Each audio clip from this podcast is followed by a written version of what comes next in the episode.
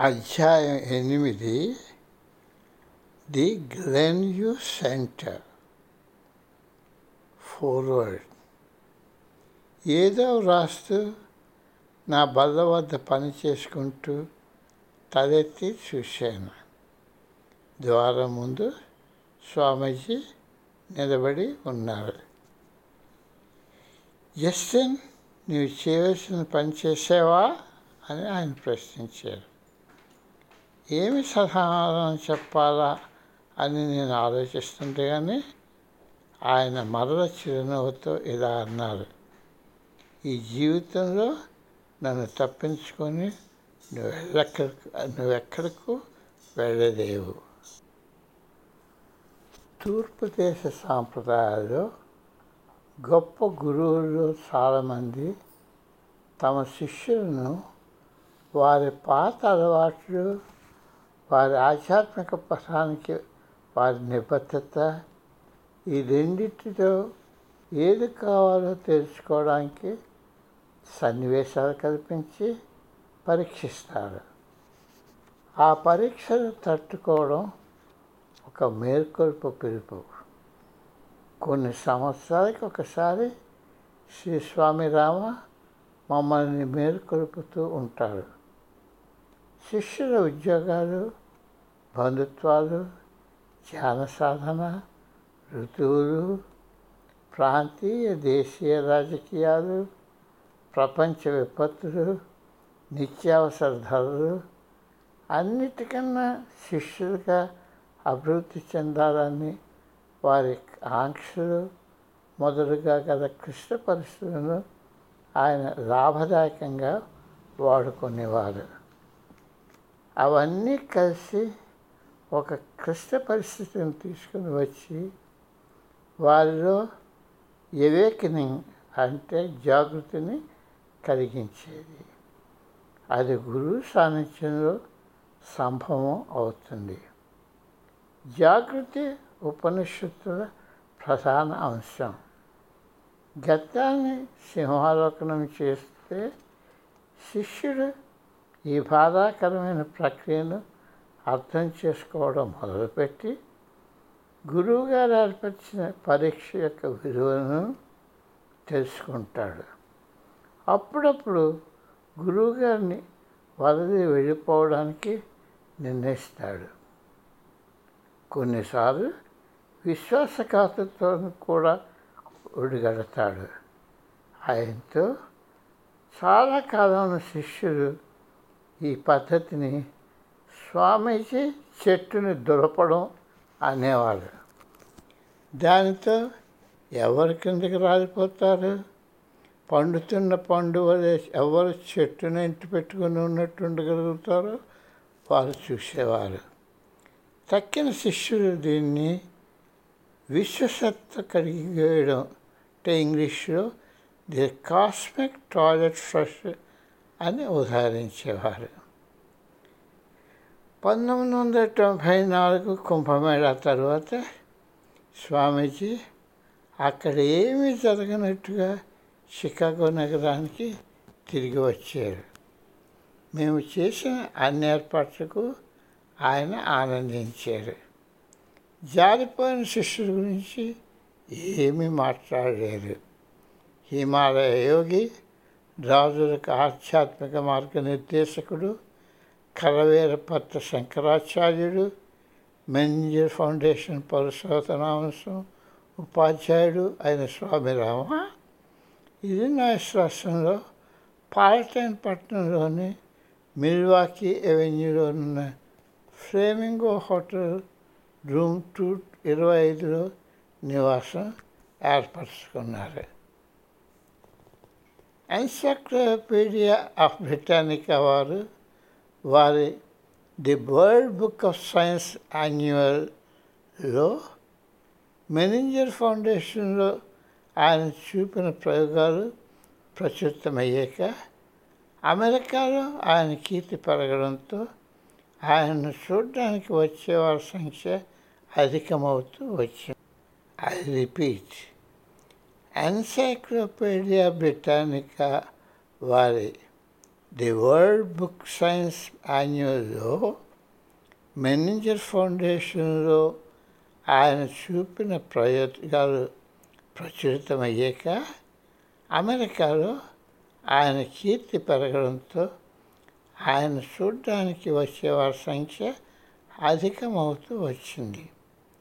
ఆయన దేశం నలుమూలలా విశ్వవిద్యాలయాల్లో చికిత్సాలయాలు సదస్సులలో ఉపన్యాసాలు ఇచ్చారు. టీవీ ప్రోగ్రాంలో అగుపడ్డారు. రేడియోలో ప్రసంగించారు. ఒక్కొక్క దానితో అతన్ని అనుసరించేవారు ఎక్కువ అవుతూ వచ్చారు.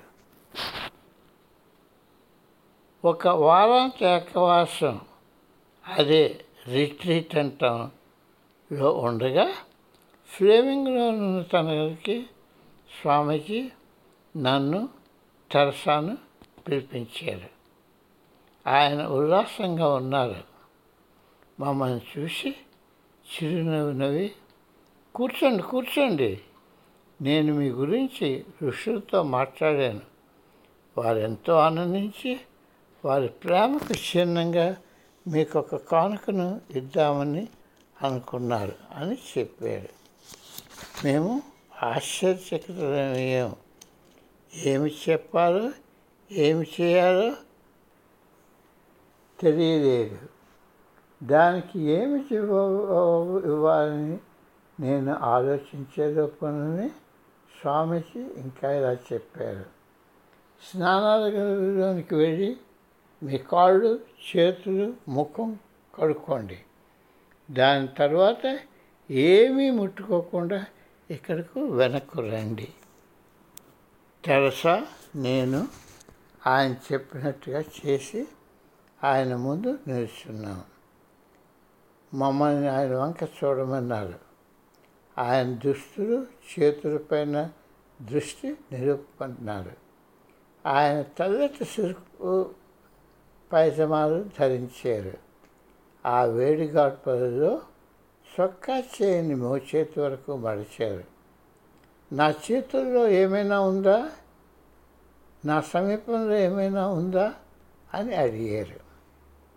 ఆయన సమీపంలో ఏమీ లేదని మేము ఒప్పుకున్నాము దానితో స్వామీజీ ఒక సంస్కృత శ్లోకం వదిలివేస్తూ తన చేతులను వలయాకారంగా మా చుట్టూ తిప్పారు.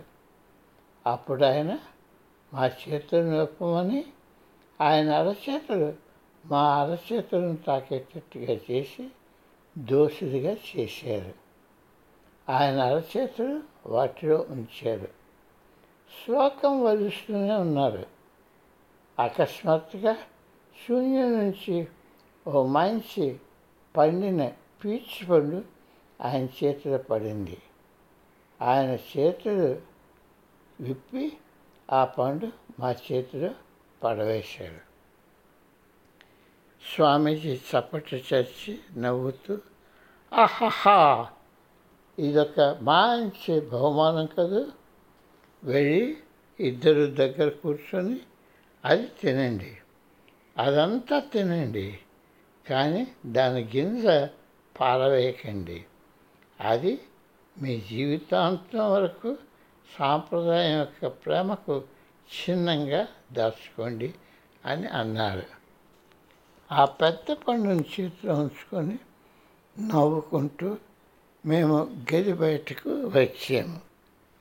అది రుచి చూడడానికి భయం వేసింది. హాల్లో ఒక ప్రశాంతంగా ఉన్న మూల కూర్చొని ఆ పీచ్ పండుని రెండు ముక్కలుగా చేసి ఆనందంగా తిన్నాము. దాని గింజను నా జేబులో భద్రపరచడానికి జారవేశాను. ఈ రోజు వరకు కూడా దాన్ని భద్రంగా దాచుకున్నాం. గ్రెన్యూ నిర్మాణం. ఆ సమయం అంతా శిష్యులందరూ ఒక శాశ్వత సెంటర్ కోసం ప్రయత్నిస్తున్నారు. మామ మరియన్ మార్నెట్ వెతికారు. బ్రూనెటీషన్ మరియన్ పీటర్సన్ తమకు తెలిసిన వారిని వాకప్ చేస్తున్నారు. జాన్ స్వాట్ టెలిఫోన్లో మాట్లాడారు కానీ ఏది తగినట్టుగా కనిపించలేదు. చివరికి జాన్ స్విచ్కు గెన్వ్యూలో ఒక నిర్మాంసంగా ఉండిపోయిన ఓ భవంతి కట్టడం గురించి జ్ఞాపకం వచ్చింది. అది పూర్వం వయోవృద్ధుల కోసం నిర్మింపబడ్డ వసతి గృహం.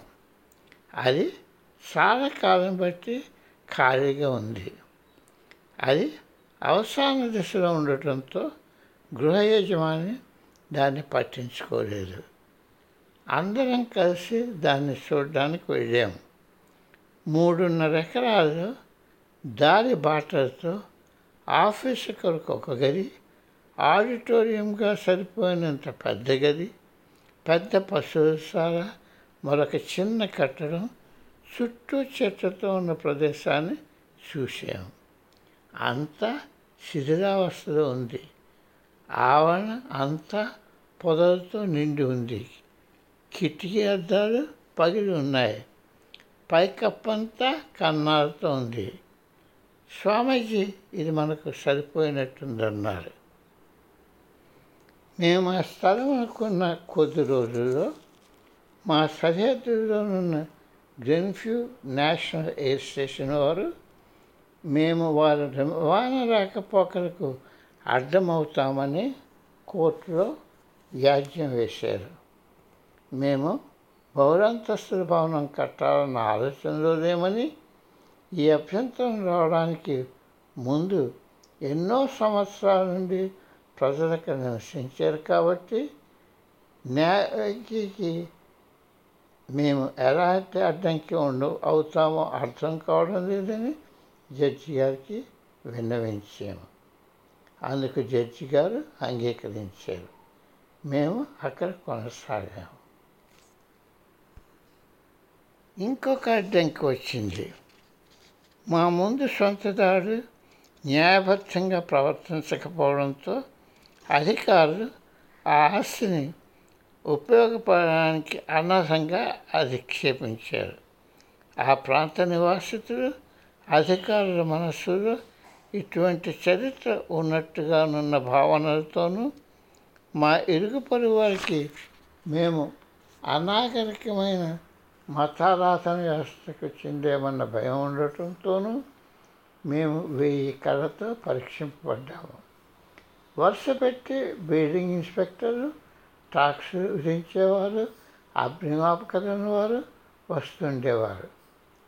వాళ్ళు చెప్పా పెట్టకుండా ఎన్నిసార్లు వస్తుంచే వచ్చే వస్తుండేవారంటే నేను వారి బ్యాటరీ చూసే వరకు వాళ్ళ నివాసులు అనుకునేవాడిని.